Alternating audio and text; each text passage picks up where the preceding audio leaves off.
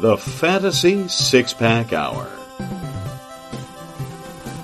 With your hosts, Joe Bob. Ah, you're awful. And AJ Applegarth. It's Sin Shu, Sin Shu Chu.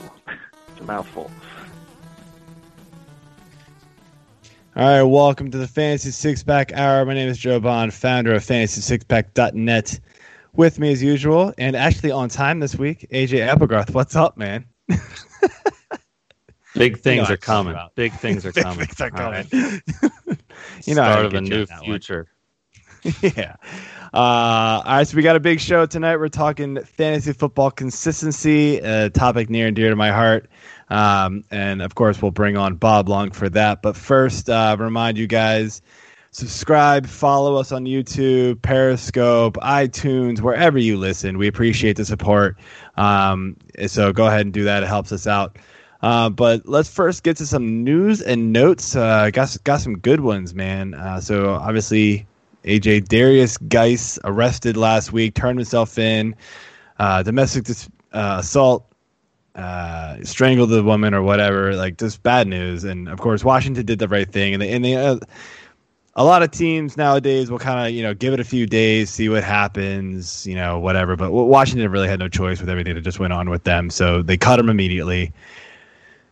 I'm not really going to focus on Guice here, but I want to ask you, like, who do you think is next up here? Like, who do you think is the prime beneficiary? We got Peterson, we got the rookie Gibson, and we got Bryce Love, who was drafted last year. Of course, he stuck the whole year on the IR um, after was it ACL or something like that the year just the year before in college.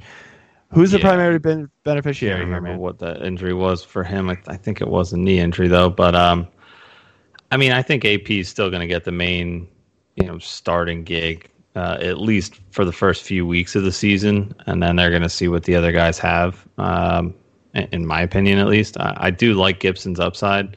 Um, so I think he could get in, but uh, I mean, o- overall, I think this is just going to be an ultimate committee for right now until they figure out what's going on. But yeah, definitely a interesting turn of events for sure. Not the first time we've heard this, unfortunately. Yeah, I mean, he came in with character issues. That's why he fell to where he did in the draft, you know. And um, yeah, he seemed like a pretty good guy. Like every interview he had, you know, he seemed like a good guy. Just you know, but unfortunately not. So I agree with you though. I think AP is going to be be the big winner here. I think he's got you know the the role kind of locked up. Gibson's a guy who's intriguing, but I'm not really sure I'm buying into the skill set. I mean, the guy really wasn't a running back in college.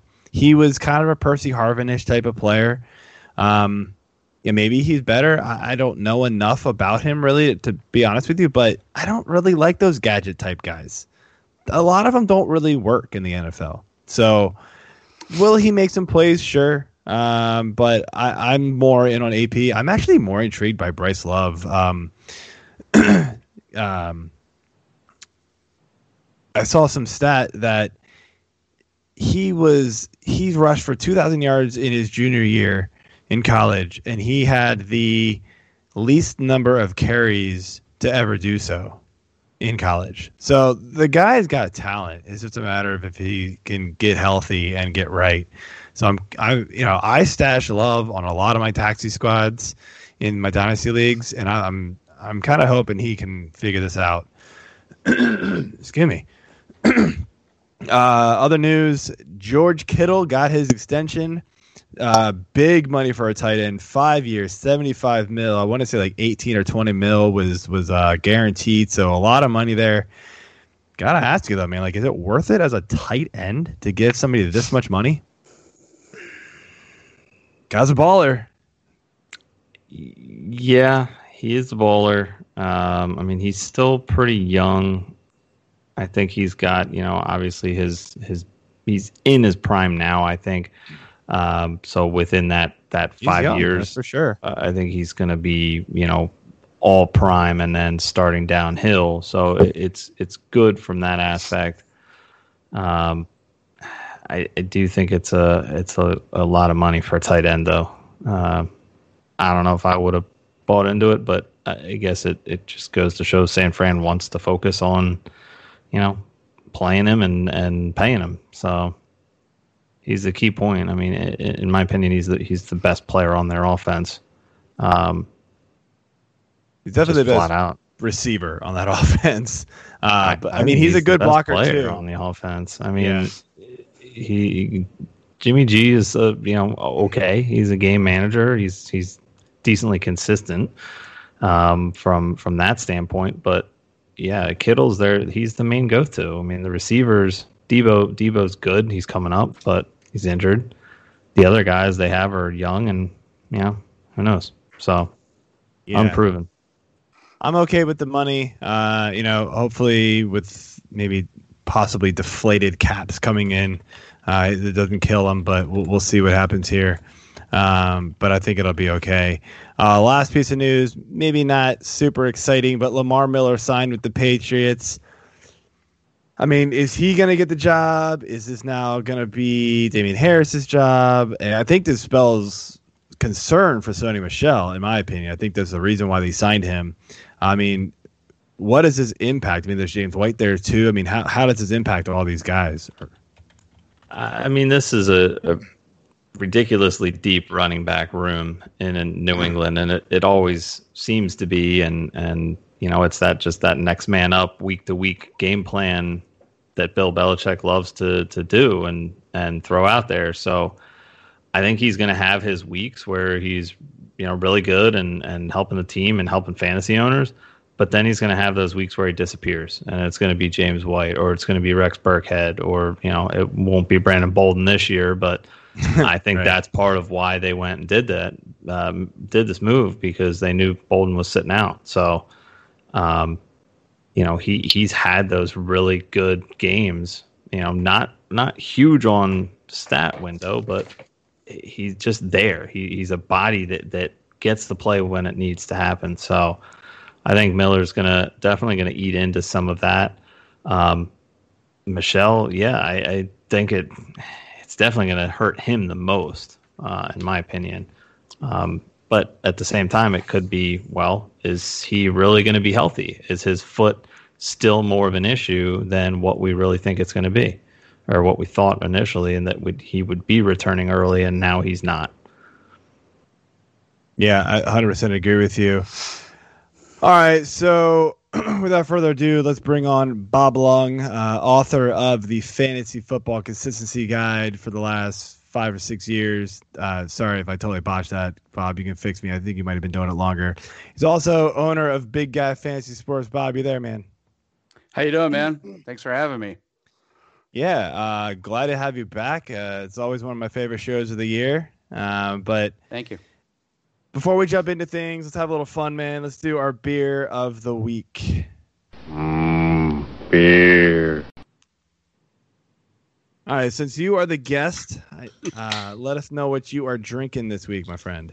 So I'm old compared to you guys, um, and so um, I do mostly hard liquor now, so I'm a Captain Morgan guy. So got my Captain Morgan, which has a special orange and vanilla flavor this year that they came out for a summer drink. So I'm mixing it with my orange soda, and it's uh it's kind of like drinking a dreamsicle. So it it sounds I know it sounds a little girly. I'm not gonna lie, but you know it's good, summer, and and so it is what it is. Normally I'm just a Captain Morgan Diet Coke, so um, kind of boring, but you know when you're old, it's that's the way things happen.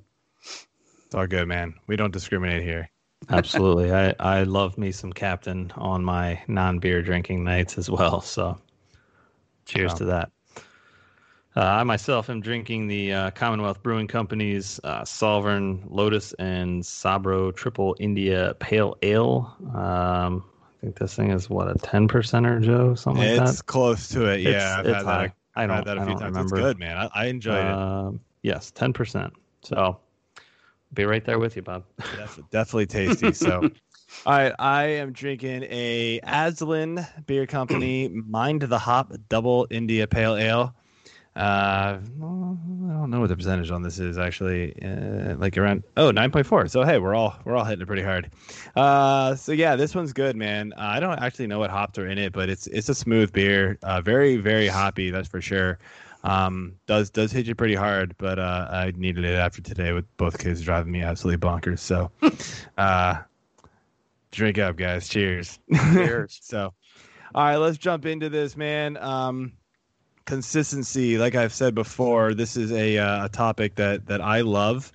Um, something that I, you know, didn't really study as much as you, but something that I always kind of looked at when I drafted, you know, many many years ago.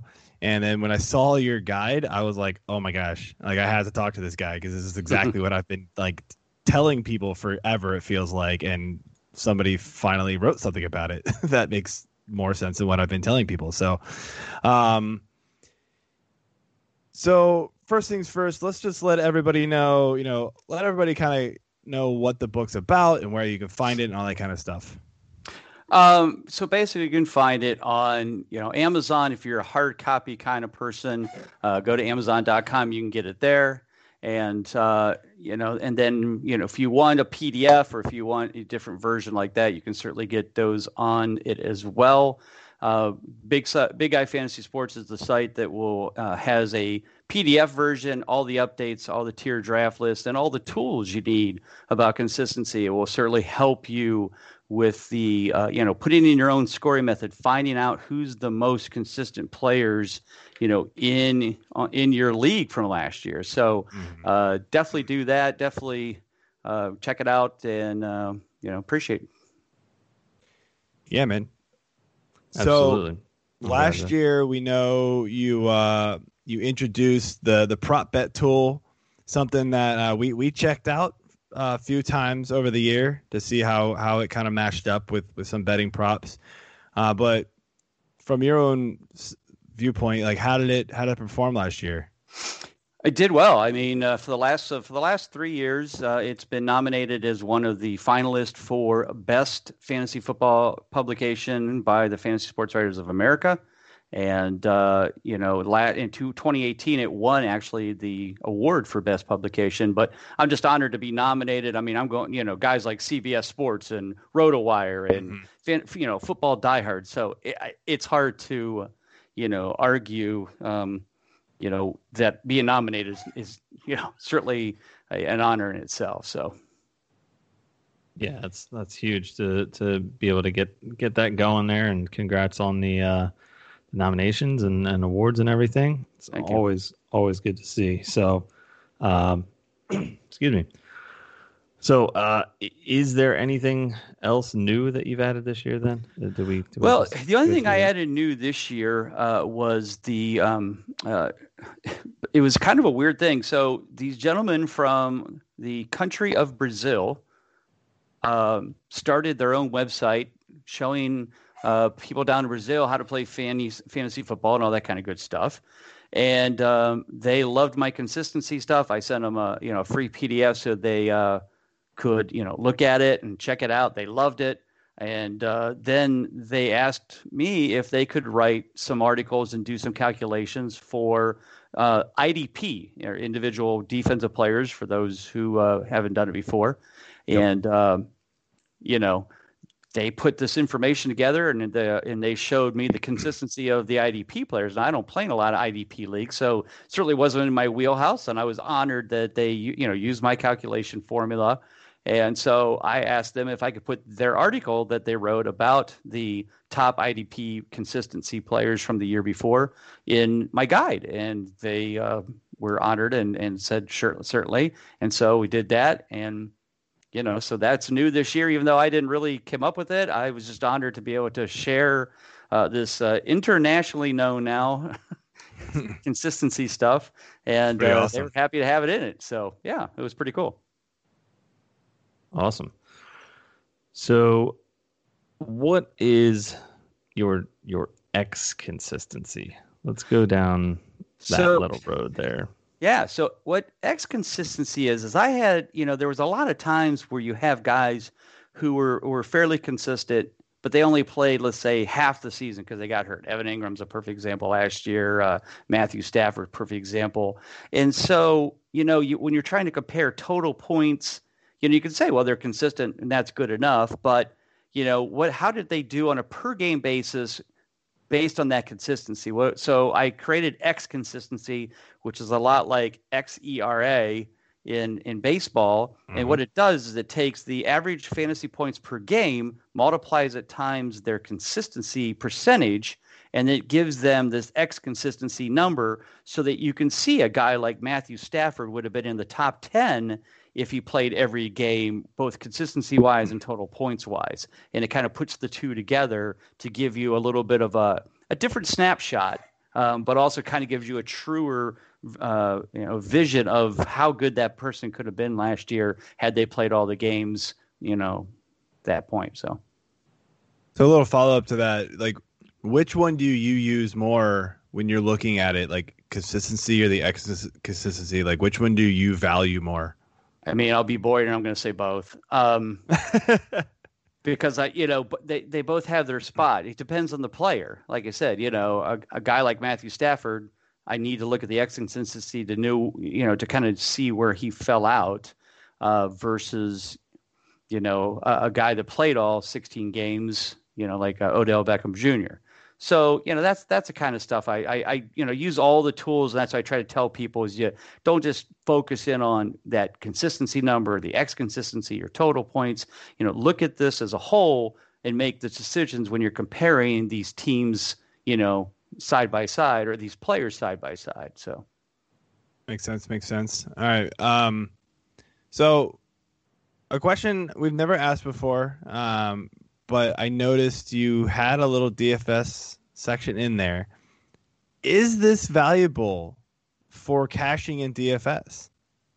It is because using consistency, uh, and especially the tool you know, if you look at the consistency guide, there's a profile for each player. And at the bottom of each profile section is a little thing called the consistency, historical consistency. And it's basically showing how they did in games where they're home versus away, uh, maybe at home against a top 10 defense against the pass versus, you know, a bad defense against the pass. And by using that tool, you can identify some players that may be cheap from a DFS standpoint, but might have a game situation or I call it a game scenario because they're playing, let's say, you know, there's guys like Aaron Rodgers and, and Drew Brees that when they're playing at home against a, a, a top 10 defense, they destroy them. They, just literally destroy them. And so people will be like, "Oh, they're playing against uh, San Francisco this week." Okay, well, that's this is where they ex- succeed at. So you could put that guy in there, knowing that okay, I'm getting a little bit cheaper price, and I can use that money for maybe a higher upside guy that might have a huge week, like a Mike Evans or a Godwin or a DeSean Jackson at dirt cheap, you know, but can have those two, three touchdown games. So, so that's what I, you know, the guys use it for. So I'm not as much into the DFS world as they are. So uh, uh, Colby Conway and Ron Rigney from the Big Guy site uh, do that every week. They do a podcast. They put together their favorite uh, uh, DraftKings and um, FanDuel um, uh, lineups for the week based on the consistency based on that information. And so yeah. So it works so it's worked out well for them. They won some money. Yeah i mean it makes sense to me. I mean i know you in dfs i'm not a big dfs guy either but from the little i've played and i've talked to some some pretty big names in the dfs game. You know f- from what i get is that you, you do need to play obviously some home run especially in the in the gpps and things like that but like you do need those guys that are just going to get you points. You know, right. like the reliable guys that can just get you points week in and week out. You can't hit home runs on everybody. Um, so you need those those reliable guys. And yeah, this would be a great tool. It seems like to to find those guys week in and week out. So it makes total sense to me. Uh, so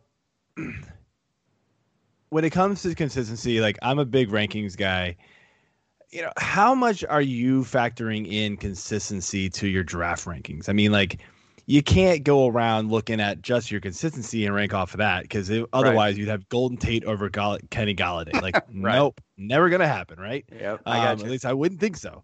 But no. like, how much does consistency factor into your draft rankings? Well, it certainly makes it. It certainly changes players that others are high on, or vice versa that I might view differently because of the consistency. For mm-hmm. example, let's talk about Golden Tate. I can sure. pretty much guarantee you that Golden Tate is not in the top 36 of anybody else's rankings out there. Probably not. But he's 36th on mine. I mean, he might be close, but I'd be surprised if anybody else has him in the top 36. Um, it's like a PPR know, so, half. I'm curious. I'm going to look at mine now. Um, you know, Mari Cooper, I have at 18. A lot of people have him in the top 12. Oh, Well, I've got a 15 and a half, so I'm with you there. right. So again, some people, you know, love Amari Cooper and always put him in the top 12 and, you know, all this happy stuff. And, you know, this last year was his best season ever in consistency when it was, it was only 63%, which ranked him like 28th. So, you know, that's the kind of stuff that I adjust my rankings based on that, which makes it look different than others would. You know, like I have uh, Julian Edelman at number 13. I bet you nobody else has Julian Edelman in the top 20, maybe 25 uh, because he's always 75% consistent. He's always one of those guys that, you know, just catches the ball every week. And with Cam there, you got to believe that he's going to be looking at Julian all the time, just like Tom Brady was. Yeah, I've got around the 25 range. So yeah, top 20s, top 15s, pretty steep price for me. Right. Yeah, so I that's do- the I- adjusting that I'll make from a consistency standpoint. Yeah, I mean, I look at the fact that it is the unknown that Brady was just feeding him the ball left and right, and Cam will do some different things. So it's a, a bit of an unknown. So we don't know if he's going to repeat that consistency. But otherwise, like other years in the past, like yeah, I'm right there with you. Um, I was I had him in the top, you know, 15, 12 almost every year. Like I last mean, year, I think I was one of the highest rankers of him on Fantasy Pros, and Yeah. and uh, you know, yeah, I'd have to look, but I'm pretty sure that the year that um, who was the guy that had to come in and play 12 games um, for Brady when he got hurt? I'm Cassel? pre- Cassel, Matt Cassel. I'm pretty yeah, sure it was Edelman a couple was different just, years. was just was Yeah. just as consistent. So Yeah, Yeah, got him I a mean- big contract. yeah, yeah. I mean, can Cam do it? Absolutely. Um, Right. He loves just- short passes. He, you know, it's it's his specialty. Dumping the ball off to James White, short passes to Julian Edelman. I don't think anything changes. Plus, Belichick's still the guy in charge. Who's going to Yeah. call the plays? And Exactly. what work- Hopefully what- he can. He'll keep I- feeding the guys that got him where he did be in the past, whether it's Brady Yeah. or not. I do keep moving Edelman up every time I do my rankings, so I don't think he'll get as high as 13 for me. Right. But I, I, I wouldn't be shocked if he creeps into the top 20 for me by the end of the preseason here. But I hear some good things from camp about Cam and everything, we see some video at least. I don't know. We're not Right. to see the games, unfortunately, but Yeah. that's that's going to be it. So, you know, the other thing that factors in the rankings for me is is guys moving teams and you know guys having their Mhm. role change right big time. You know, so um, you know, how do you? I know their consistency from last year is one thing, but like, how do you factor in that consistency from last year on a brand new situation? Well, I, you know what I usually do, I- you know, when people ask me that question, is you know look at the past, look at both what that player has done for the teams he's played for, and how is the new team different? Are the schemes the same? Is quarterback talent the same? Is the talent around him the same? Um, you know, there's a lot of factors to look at. Uh, so you know, somebody like Cam, I mean, you know, he's got enough talent that you know he could get the job done. You know, he wasn't really all that consistent when he was in Carolina. In fact, when he won the league MVP, he was only 69% consistent that year. He wasn't the top overall consistent quarterback. But, you know, he did what he did. He, he certainly, uh, you know, won a lot of games and, you know, got them where they needed to get. So, um, I, you know, I just look at all that kind of stuff and, and make that decision, you know, based on, you know, all the changes around them, you know, whether, you know, the, if there's somebody that they gained or added to or lost from the line, of, you know, from offensive line, that certainly will help or hurt a quarterback or a running back. So, you know, those are the kind of things. I look at everything just like everybody would out there. You want to f- look Right. at every angle to make sure that there's there's a reason for them to be consistent or not be, depending on the scenario around them. So, uh, keeping in that same kind of uh, mode, there you, you got guys moving teams or, or changing roles. But what about guys that are injured? So, how do you calculate the the consistency for the players who were injured the year before? Well, again, that's where I, the X consistency comes into play. So by utilizing that and taking the average points per game, looking at their consistency when they played, that gives you an idea of how consistent. Now, that's not saying they're going to be that consistent for a full season, but at least gives you an idea if they've got potential. Like Evan Engram and, and Matthew Stafford last year both went seven for eight in their first eight games. Of course, then they both got hurt. So at that point, you can say, now are they going to go 14, of- you know, 14 to 16 or 14 of, you know, uh, in a full season? Probably not. But it shows you that there's consistency when they're playing and when they're healthy. So that makes them a great value because people were kind of sleeping on them, on both of them this year. So follow up to that then, what about if the guy was injured for the whole season or he played one game? Yeah, You know, I mean, something like that. It's it's a little mean, bit that- more of a calculation. I feel like. Yeah, well, and it's also how are they looking in, in training camp? You know, like I remember last year uh, when Emmanuel Sanders came back from his injury, and I was getting him dirt cheap, but I had seen the videos of him running and cutting that he had taken and put on the internet, and I'm like, if he gets run that well now, then he must be in good shape because it was like July, and he came back from I think ACL or or maybe it was hamstring or not hamstring, maybe it was um, oh shoot. Um, the back of your leg. I just went brain dead. I, I've even had this injury. I can't think of it. Um, Achilles? Achilles. Thank you. Oh, Uh, so you know Yeah. he he you know and he came back well and he you know did good enough to be signed by the the Saints and will be playing there as the wide receiver two this year. So uh, definitely you know a good scenario to watch for. AJ Green's one that I'm really high on this year. Um, you know, and, and I've been getting it, you know, almost dirt cheap value based on what he normally would go for. And he's looking great in camp. They're raving about his explosiveness and his cutting, and he feels like he's 100%. And, you know, he's going to be a big benefit to Joe Burrow, that's for sure. yeah. It, big question for him is can he stay healthy because he hasn't done it. We talked about that on our uh, on our, NF, our AFC North preview show. So that's a big if. So right, right. Uh, so next question here actually comes from one of our writers, Mark Strasberg. Um, he was wondering, and a great question, by the way, because we're you know best ball is starting to take off big time. hmm When you look at best ball, it's a total different ball game. Like consistency is good, you know, up top, right? hmm But later in your drafts, you're not you're clearly not getting very super consistent guys, but like who are some of these guys that you look at that are maybe the worst consistent or somebody that from your list that you normally wouldn't target but would in best ball?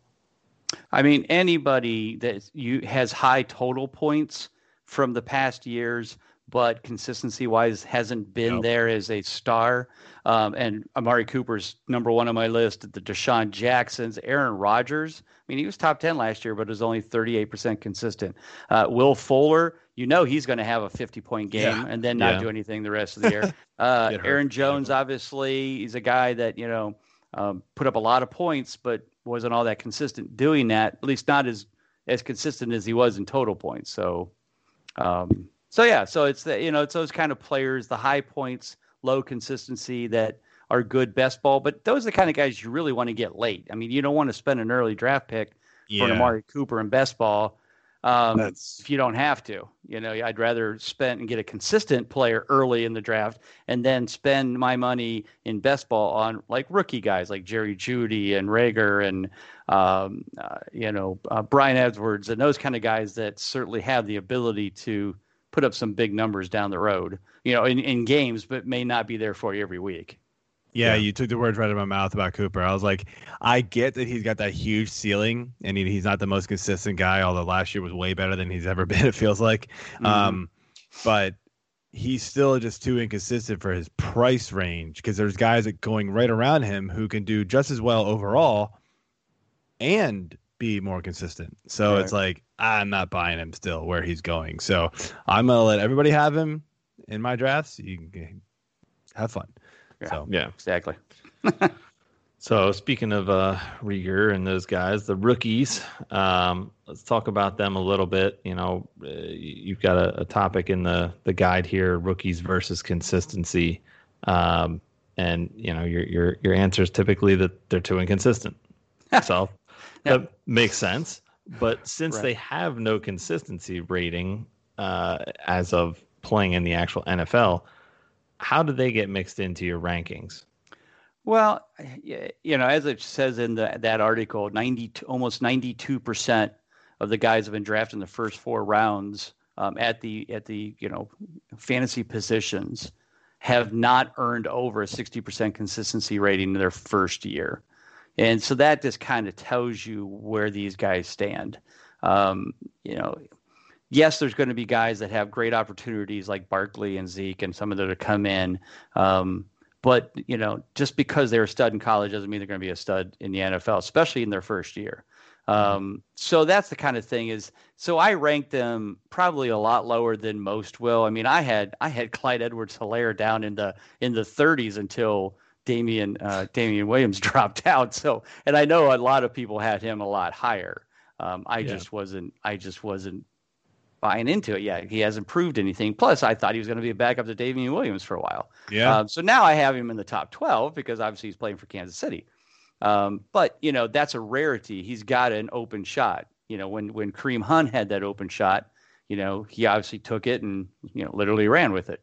So you know that's definitely a good good choice for CEH to be there, and he's a good pick. The question is, is are you going to take a first round pick on him when you can take an Austin Ekeler that you know is going to be super talented and consistent? So yeah, that's where it makes it it's tough when you have to decide between a rookie and a and a veteran like that.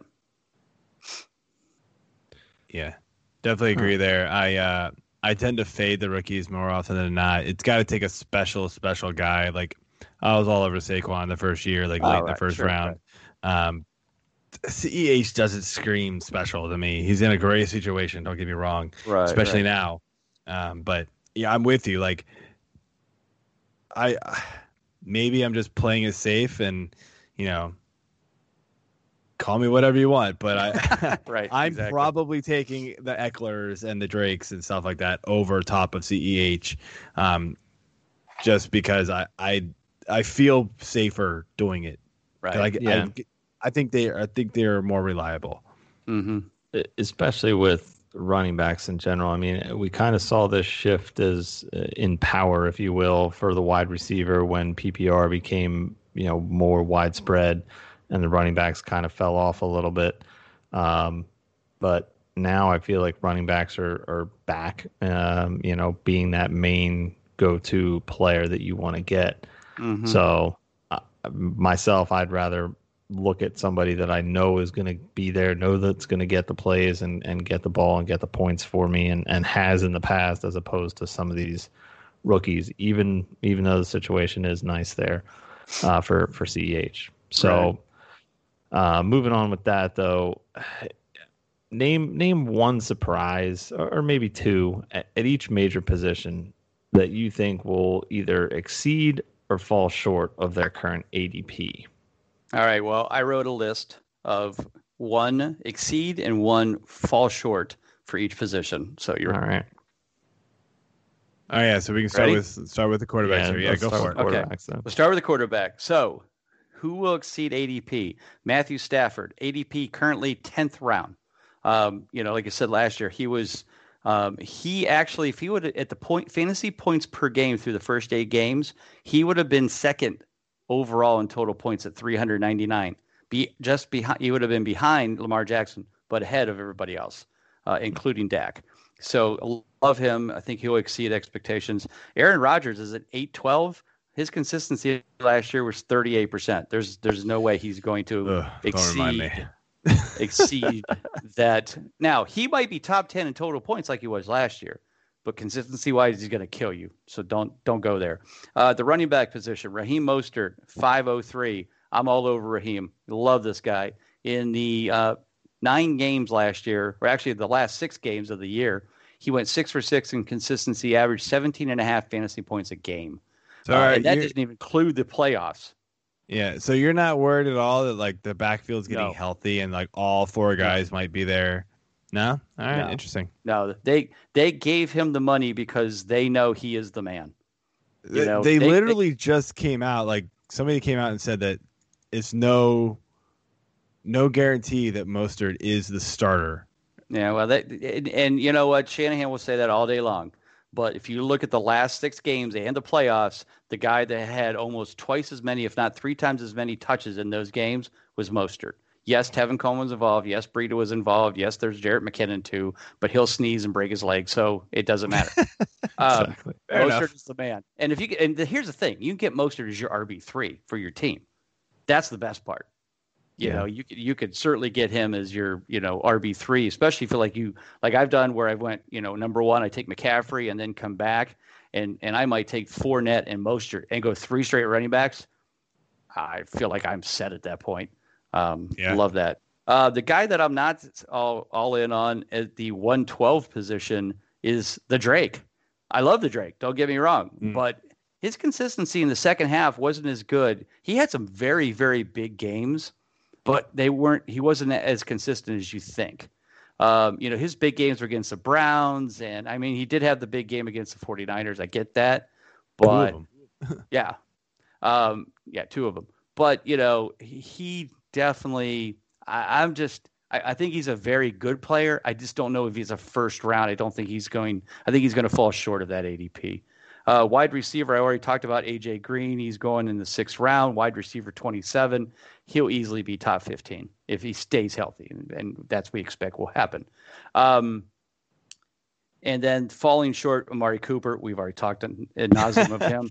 And last Um, year and the year before. and last year, and the year before. Yeah, in fact, uh, It's the somebody theme on of my Twitter, show. somebody on Twitter created the, a, a hashtag fantasy locust is his nickname. That's my favorite. Nice. Uh, oh yeah, I know that guy. Oh, that's yeah, right. Tommy Moe. Tommy Moe. Um, so anyway, uh, exceeding four tight ends. Jack Doyle is going in the 13th round. Just two years ago, before Eric Ebron was in in Indianapolis, he was actually in the top 10 in both total and consistent. And now he's got Philip Rivers, who loves his tight ends, and there's no Eric Ebron in the way. I, I've drafted him as my backup in every league, and and I might be starting him as my flex a lot. I might end up, you know, trading my top tight end, whoever I do draft. Maybe uh, we'll see. Falling short, Zach Ertz. He's going in the fifth round. Everybody still thinks he's part of the elite top three. He's not. Dallas Goedert was as, as consistent as he was last year at 67%. They both had the same amount of clutch games. Uh, yes, he scored more points than Dallas Goedert, but Dallas, God, Dallas Goedert was just as consistent with the lack of points that he had, getting around 10 points a week, while Ertz was kind of up and down. And, you know, he was maybe getting 15 a week, which is good. And I like Zach Ertz, but I just feel like, you know, you're taking him in the fifth round when you could get in your, you know, third receiver, maybe a top quarterback or a top, you know, uh, third wide receiver, maybe if you're loading up on wide receivers. So that is my exceeds and fall shorts for you. So All right. one word I have on Ertz and, and AJ, you can chime in on this too. Uh, I am fading Ertz too, unless he kind of drops in the draft, but he's not going to. Um, my thing with with him and Goedert is that Ertz is still gonna be, in my opinion, unless all the receivers die again for the for the Eagles, which is very possible. Um, unless they all die again, Goedert's not repeating what he did last year as a tight end two for that team. I don't see him taking over for Ertz. Like I know there's all that narrative out there that a lot of people are saying that, but I don't I don't buy into it yet. Ertz is still the guy, um, and so Ertz is going to get his. He's still going to be you know probably a top five six tight end at the end of the year, which is plenty fine if you want to pay up for it.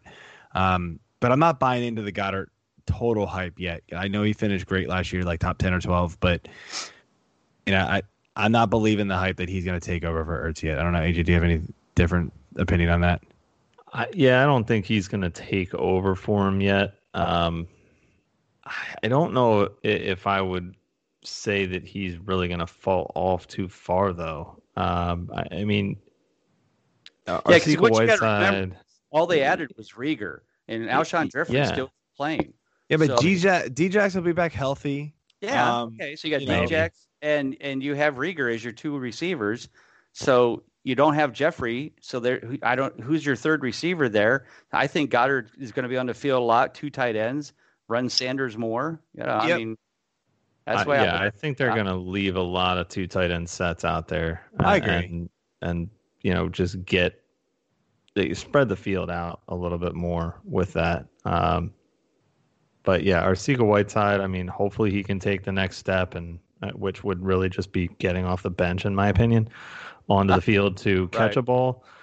Um, you know, if he can get confidence, uh, I think he can be a little more consistent. Um, Greg Ward was great uh, down the stretch for them, but I mean, he's he's a former quarterback turned receiver because they needed somebody from Dunkin' Donuts to throw the ball to. Right. Um, you know, so I don't know, and I like Ward. I think I think he's a talented guy. I think you know he could have some games where he blows up, but the Eagles receiver corps to me is is the ultimate best ball Yeah. crapshoot. Um, so Good luck. yeah, I hear you. exactly. Yeah, I'm interested to see what what Jaw, Jay Jaw can can do. Maybe if he's because apparently he played pretty hurt last year, so I'm interested to see what he can do because a lot of people liked him last year and so did I. So we'll see. But all right, let's close some. Let's close this out, Bob, with uh, talk to some specific players that that I kind of highlighted from the guide that you sent me. Thank you for that, by the way. It's fantastic as always.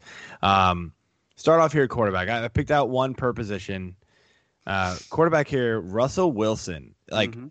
this one shocked me. I'm not gonna lie. I you know I love the guy. He was great quarterback last year. Top three or four overall points. Fifty six percent clutch game rating. Mhm. I, Yeah. my jaw dropped, man. I was like, "What?" His And I had to worst, look- I had to worst look twice at it. consistency season ever. And the sad part was he started off on wildfire, Yeah, which which is what he never did in the past. He used to always start slow and then like rip off ten straight. yeah. This this year he starts or this past year he starts out with like five or six straight and then just dies. Well, so I gotta ask you though, like, do you think the inconsistency had a lot to do with Lockett's leg injury? And Lockett was clearly not healthy the last like six games, seven games of the season. I mean, I know DK Metcalf kind of came on strong and that helped, but Lockett not being there really hurt Wilson. It felt like, and so I don't think I'm knocking him too much just because of that. So I looked at this in depth because, you know, I I just thought, well, they just did a better job of running the ball. And I think it's part of it. So where where the inconsistency came from was the inconsistency of attempts per game.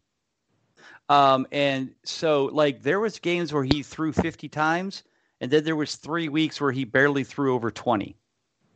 And my thought is is those games were the games they were controlling the clock, the running game was working well, they were ahead. He didn't need to throw the ball as much because he wasn't behind.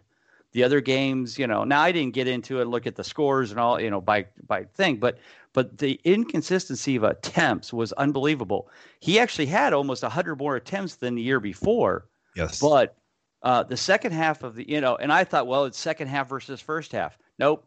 First half, 32.5 attempts a game. Second half, 31.8. Not that big of a difference. Hmm. But like I said, what you see Just is ups and downs per yeah, game. you see 50 attempts in a game, then 20 the next, 45 this one, 22. Interesting. So yeah, so I, I think that's what it was. Is that you know he was never in a rhythm. You know the the running game. You know again the running game was fine. You know Carson did a good job and stayed healthy, and uh, you know so. You know, do I expect him to bounce back and get his consistency back up? Absolutely. You know, is it going to be in the seventy percent range like it was? That's the problem. Is his ADP still has him as being a stud. You know, he's still like in the top four or five. And I'm like, if I'm going to drop somebody in the top four or five, I'm going to go for, you know, um, uh, you know, Mahomes or Jackson. Wow, that's a little too early. But you know, maybe uh, Kyler Murray, uh, knowing that he's going to have to throw the ball a lot because he's got so much talent. And uh, but you know, like you said, Lockett is healthy. He'll be back. Should be a good thing. So All right, so moving into the running backs here, um, guy that that's pretty interesting, you know, player to to be looking at here, and it's Joe Mixon. So across the first uh, seven weeks of the season, we'll call it, he was terrible. He had a bad start. He had only two clutch games for those first seven weeks. But then the rest of the season, he rips off seven. So because of this, you know, uptick in in clutch games, he ended up finishing with a 56% rate again, similar to, you know, right on with Russ. What's your take on Mixon this year though? Well, it's almost exactly the same. Well, I shouldn't say exactly the same. It's kind of opposite of what um, uh, Russell Wilson. First eight games of the year, Joe Mixon only had one game that he had more than 17 carries in a game. In the second half, the last eight games, he only had one game where he had less than 17 carries in a game. They fed him the ball so much in the second half. I don't know if you remember the game I remember the best was the game that they were losing to the Ravens like 49 to 6 and they fed him the ball 32 times in that game. and I'm like, we're just gonna lose here. what are ball. you doing?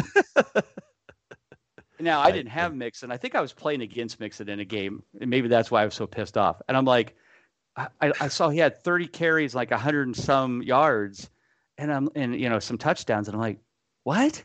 Why, why did you give him the ball 30 times in a game that you're losing? And they lost like I think it was 49 to 20 or something. I mean, it wasn't even close. It was, But yeah, they was fed him the ball blowout. so much, and they did it the rest of the year that way. So that's why he had the peak games at the end. Now, what does that say for this year? Well, you got a rookie quarterback. They obviously love to feed the ball, so you got to have love. You got to give Nick Mixon some love. The question is, with a rookie quarterback, you know, as much as we're not, you know, as much as we, uh, some of us, you know, I, I'm a big Red Rifle fan, but you know, not everybody loved Andy Dalton and company there. So you know, but at least he was good enough to keep the defenses honest. Can Joe Yeah. Burrow do that and not let eight or nine in the box against, you know, somebody like, you know, with Joe Mixon? That's where it becomes an issue. That's why I'm a little bit kind of taken back on whether or not I want to invest a first round pick in Joe Mixon. Yeah, I just wonder like how much the the coaching staff change there really mattered and like how much it's going to carry forward. So that that plays a big part in it for me.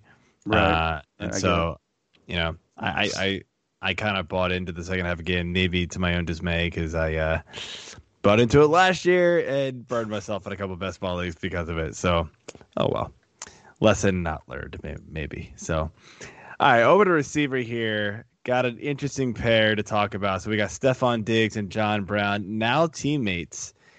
Very interesting to me because you look at Diggs and his and his consistency rate was 60 last year on the Vikings. Now John Brown's was 87. Uh, yet Yeah. They, Diggs' ranking ADP is way higher than John Brown's. Now, probably should be because Diggs should be the wide receiver one there, right? But mhm.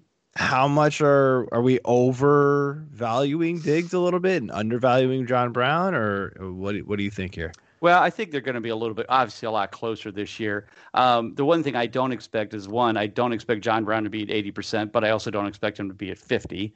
I don't expect Diggs to be that bad, but I also don't expect him to be super high. Um, Right. You know, um, it's hard to tell. I know that you know there's been a lot of off-season workouts between with Josh Allen and Diggs, which is a good thing. The only thing that scares me about Diggs, like you know, it always scared me about Leonard Fournette, is you know, at what point does he lose his head? You know, what point does Diggs get pissed off because they throw two touchdowns at John Brown and he doesn't see the ball enough? Because that's the way he was in Minnesota. Um, that's that's what concerns me is anybody who's got kind of a mental scenario like that. I'm always a little bit scared of. Um, so my thought is, if Diggs starts getting bitchy, well, then guess what? Allen's going to throw the ball to John Brown and Beasley like he did last year. So that's what kind of I see happening. Um, is Yeah. that you know I don't think Diggs is going to be that consistent because I think there's going to be these up and down weeks where you know he's going to get a little edgy, and then the next week he won't see the ball as much, and uh, yeah, just I'm a little frightened of that scenario. I'm I haven't drafted Diggs at all yet. Yeah, I mean, I stay away from this this uh, receiving corps just mainly based off the fact that I don't really trust Josh Allen as a passer. Uh, I had John Brown in the best ball league last year, and it was fantastic. But uh, as much as uh, I liked that, I don't. And, and I like Josh Allen overall as a quarterback for fantasy because of the legs, but as a passer in the receiving game, nah, I pass. Yeah, I don't know any uh, any Diggs uh, shares, I guess, if you want to call them that, uh, on on any of my leagues this year, which is kind of surprising to me. But for same reason, I feel like I just kind of soured on this uh, receiving corps for some reason and just wanted to bypass him altogether. Even though I do like Diggs, um, I have owned him in the past, but maybe he burned me uh, too many times in Minnesota. So once you get on that list, you're you're not coming off.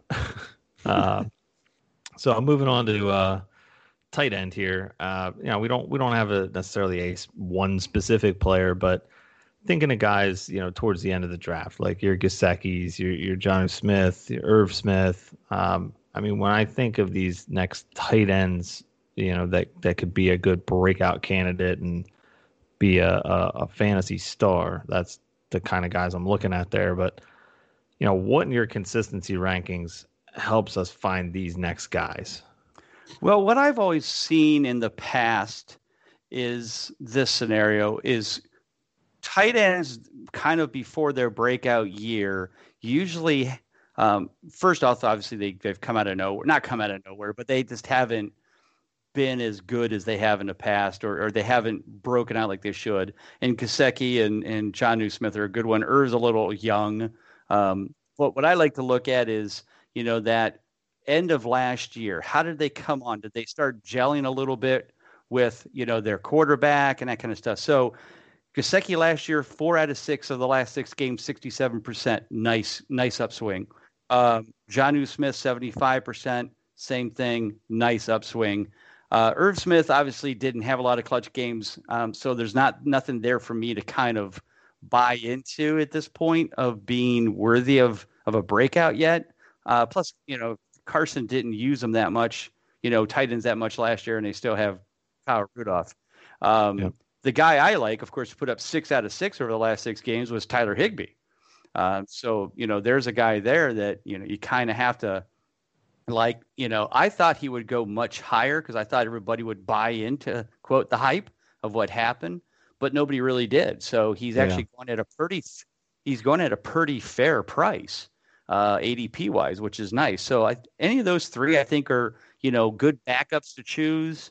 Um, you know, if you want to go and get, you know, like a, a, Hunter Henry, Evan Engram, you know, those kind of folks, you know, in that sixth, seventh round, and then maybe grab one of those guys as your backup. I think all of them could could prove to be something worthy. I mean, just two years ago, um, you know what uh, George Kittle did that went like six for six for the last mm-hmm. six of mm-hmm. the year, and I put him as my breakout tight end for the next year, and you know, and as they say, the rest is history. Did the same thing with Antonio Gates with it. Did the same thing with uh, Jimmy, uh, gosh, Jimmy Graham when he broke out in New Orleans. So that usually works out well. Now it doesn't always get as big as those guys did from one year to the next, but it's at least a something, a tool that I've used to identify those. Yeah, I love Gesicki this year. Um, liked him at the end of last year too, uh, but uh, I, I, like him as a, as a late target this year. People are buying into it a little more and more though, so he's not the the big value that you could get a month ago. People are starting to remember who he was. Right. Um, I want to ask yeah. you though. Uh, well, I'll let AJ get. He he's he just texted me and said he's got a follow up, so maybe it's the yeah, same just, question. So you mentioned Hunter Henry, and it's mm-hmm. not necessarily related to to him specifically, but with him and Keenan Allen, you know, both being solid players, solid mm-hmm. options. Now they lose their their quarterback that they've had for so long. You know, kind of goes back to the the question from earlier too. Is that more of an X consistency thing that you're looking at, or are they dropping down more because of the unknown of of Tyrod and uh, and what he's going to bring to the table if he's even going to be the starter all season, right. which is probably unlikely. But I mean, right. how how do you look at guys like that? Well, see, I I look at you know one did the coaching and the the offensive coordinator and the schemes and all that stuff change? No, all they're changing is the quarterback. Um, yeah, is it nice when you have the consistency of having the same quarterback for the last you know 13 years or whatever Philip Rivers was there? Certainly, but kind of like the same realm that I was talking about with uh, Julian Edelman and James White, New England. You still have the same coach. You still have the same guy who knows who's the most effective guys are on the team and who the plays need to go to, you know, to move the ball down the field on a consistent basis. And it's going to be the same way for Tyrod Taylor in in you know for the Chargers. It's going to be Keenan Allen, Hunter Henry, you know, and Ekeler coming out of the backfield. Yeah. Those three guys should be in his sight on every single play yes, Mike Williams every once in a while will go deep to stretch the defense a little bit, uh, you know, that kind of stuff. But you know, those three guys should see, in my opinion, if if you know, with the same coaches, same same setup, that they should be going, you know, uh, should be seeing the majority of the targets and, and touches in the game. All right. Joey yeah. So, so my question was, I wanted to ask you about somebody like Hayden Hurst, right? So, mm-hmm he didn't get quite the biggest opportunity in Baltimore. Shine a couple times here and there, but wasn't anything fantastic. Now goes to a great situation, right? Every, no, Mhm. I don't think anybody disagrees that going to Atlanta and filling in that that tight end role there isn't good for for him. But like, you know, obviously not the most consistent guy because he never got the opportunity in Baltimore. So how do you kind of factor that in with like ranking him type of thing? Um, you know, you just it's it's, it's tough. Um, here's the thing, you know, Hooper every year was supposed to break out, supposed to break out, supposed to break out, never did. Oh, I shouldn't say that. Then did last year. Mm-hmm. Um, so, but you know, so he obviously was very talented. They just didn't give him the ball because you've got guys like Julio Jones and Calvin Ridley and Wes New was there for a while. So now here comes Hurst, who's you know a talented player, but obviously wasn't good enough to earn his keep to be the star tight end in you know Baltimore with a de- you know a decent quarterback. I mean, Mark Andrews did fine with Lamar Jackson. Why didn't Hurst? So it's one of those things where it's kind of like it just kind of uneasy for me to go. Well, Hurst will walk in and just be a stud. Well, uh, maybe you know. And I know that Matt Ryan's been raving about him and you know press conferences and things like that, but. I'm just a little bit leery. Now, the good thing is Hurst, in some drafts have been going early, some have not. Um, like in this auction, he hasn't wet that uh, you know that I've been wa- working on. So, um, you know, uh, it'll be interesting to see how much he goes for. I, I haven't drafted him yet because I'm either Hunter Henry or Evan Engram in round seven, or I'm waiting and, and, and getting Jack Doyle in round 12. Uh, you know, and so if Hurst is there, I might get him as a backup, but I really haven't jumped on him because I'm still not 100% sold that he's going to be he's going to match Hooper's numbers and that's what he needs to do to you know kind of be worthy of a, a tight end one for your team. Yeah. I don't think he needs to match Hooper's numbers. I mean, Hooper was tight end, literally tight end one through like 10, 12 weeks last year, whatever it was, until he got hurt. So I don't know about that. And he's going in the back end of the tight end one range. So I am all over Hayden Hurst. Like, Yeah. No, I I, I, I mean I'm not saying it's a bad pick either. I'm just saying that you know um, you know sometimes you kind of look at it and go, oh, well, you know. It, it, you know, and when you have your favorites and you don't like that, he's your favorite, one of your favorites, obviously. So, you know, you're looking at him going, okay, you know, I, I like the value I'm getting for him, and and you feel that he will put up some very solid numbers. I can't argue with you. He certainly could. He could put up Hoover numbers. You know, if he stays healthy the whole year, he might at least if he can match the total. You, you know, he didn't play as many games. right. Um, certainly may be worth it. So yeah. Yeah, I mean, if I don't get him, I'm fine with the Gesicki's. I'm fine with the Doyles. I'm I'm fine with that. Ra- I'm fine. I'm good with that range of tight ends as my as my guy, because I don't want to pay up for tight end this year because I feel like it's so much deeper. I mean, I'm, I I just will almost never buy up for the Kittles and the and and you know uh, the Kelce's. I just like I don't pay up for them in the first, second round, third rounds, or whatever it is for tight ends. I just Right. I know they're awesome. I just don't do it. Uh, My draft strategy is way different than that. Um, so and then at that point, like, do I want to go in on the Engrams and the Henrys and things like that? Yeah, they're they're good, but they've got big question marks with injuries and things like that. So Right. I go after. I just this year I've just decided I'm going after the late guys. And it's worked out for me so far in a bunch of my drafts that I've done. You know, all these early industry drafts, Scott uh, Scott Fishbowl and things like that. Mhm. So uh, my teams have looked pretty nice with with these tight ends that hopefully will work out for me. All right. Cool. So- No, I'm, yeah, I'm, I'm, I'm in. so, all right, uh, AJ, you got anything else to add or? No, I just wanted to uh, say that hopefully we, we'll be squaring off here in, in the Raz Bowl. Uh, in Oh, the that's same, right. I forgot you in were the in the same division here, Yeah, and yeah. then uh, in Scott Fish, uh, we're we're in the same, I guess, league. Uh, you're you're in a different division, but we're we're in We'll the meet same the one there. of league. yes, yes.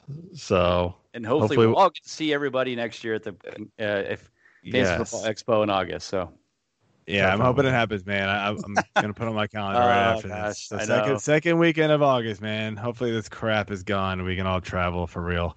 So- for sure.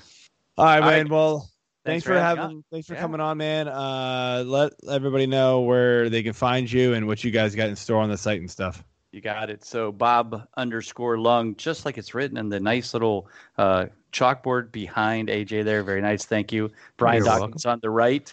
My Right. favorite guy ever drove for Hall of Fame. Um, so anyway, yeah. So uh, Bob underscore Lung on Twitter. Big Guy Fantasy Sports is the website for all your consistency information, not only for your draft, but also all season long. We update the stats every week so you can see who the most consistent players are in your league week by week. And of course, get the 2020 Fantasy Football Consistency Guide on Amazon. Just search for that word, and of course, you'll find it. And uh, you can also get it on the website as well. So, again, guys, thanks for having me. It's been an honor. Um, and looking forward to doing this again sometime. Yeah, Absolutely. good stuff, man. Yeah, Thanks, we'll man. put your uh, we'll put a link to your guide in the show notes so you guys can find it on uh, YouTube and the site and things like that. So Awesome. Thanks. good stuff. All right, man. Have a good night, man. Good talking All right. again. Dude, take care. All right. Thanks, Bob. All right, AJ. Uh, I really got nothing to add. Um, all I can say is go O's, man. They are tearing it up right now. Unbelievable. I would have never And of course, it. they're playing the Phillies. I mean, like- Ah, yeah. I I'm so far behind I said it. on text messages and everything. Like I've got a group text for a bunch of my guy friends at home or, are talking about the you know Phillies and how they suck and that their bullpen they is garbage and this and that. Just- the whole season sucks. I, I'm like I am so, uh, as you could see from my uh, great updating skills of of my depth charts, I'm so behind on baseball in general as it is. But I just I'm just not into it this year. I don't know. I mean, I didn't even know that they were either. playing them uh, until I looked at it and saw it. And then you know Heather's dad called it the other day and said something about oh yeah, it was had a great game and this uh, such and such had a great stop at second or third base. I don't remember what it was, but I just like, yeah, who- who are they playing? What- what's going YouTube on? TV and not. I don't have cable anymore, so I can't get MASN because Angeles is the worst and uh, doesn't have it streaming available anywhere. So, you gotta get the Uh, uh, the MLB package then. but I can't. I'm blacked out because MLB sucks too, and they won't let people Oh, watch that's right, stuff It's not MLB on package. either. So it's like whatever. I'll figure it out another way. Um. Anyway, that's, all I had to add. I just wanted to poke poke the Phillies. Um. Anyway, all right, that's all we got for the show. Uh, next week we're gonna do a live mock draft on air, and we're gonna have a bunch of guys from Fantasy Six Pack on with us, uh, and we'll we'll get through as many rounds as we can before it just gets too late. So uh, join in then, and uh, we'll uh, we'll we'll figure this out. It'll be fun though. So Uh, yeah, that's gonna that's gonna be something. wow, way to way to way to pump it up, AJ. It's gonna be awesome, guys. Get your beers, get your six packs, get whatever you're I'm not gonna do it through. for three hours, jackass. It'll be fine. No. Jeez. Make some pick. We'll analyze a few. We'll be good. Let, let's let you guys see how we're thinking on the clock live. It'll be fun. Sounds Get in like the minds of the Fantasy Six Pack staff. So, all right, guys, that's all we got. Have a good night. See you.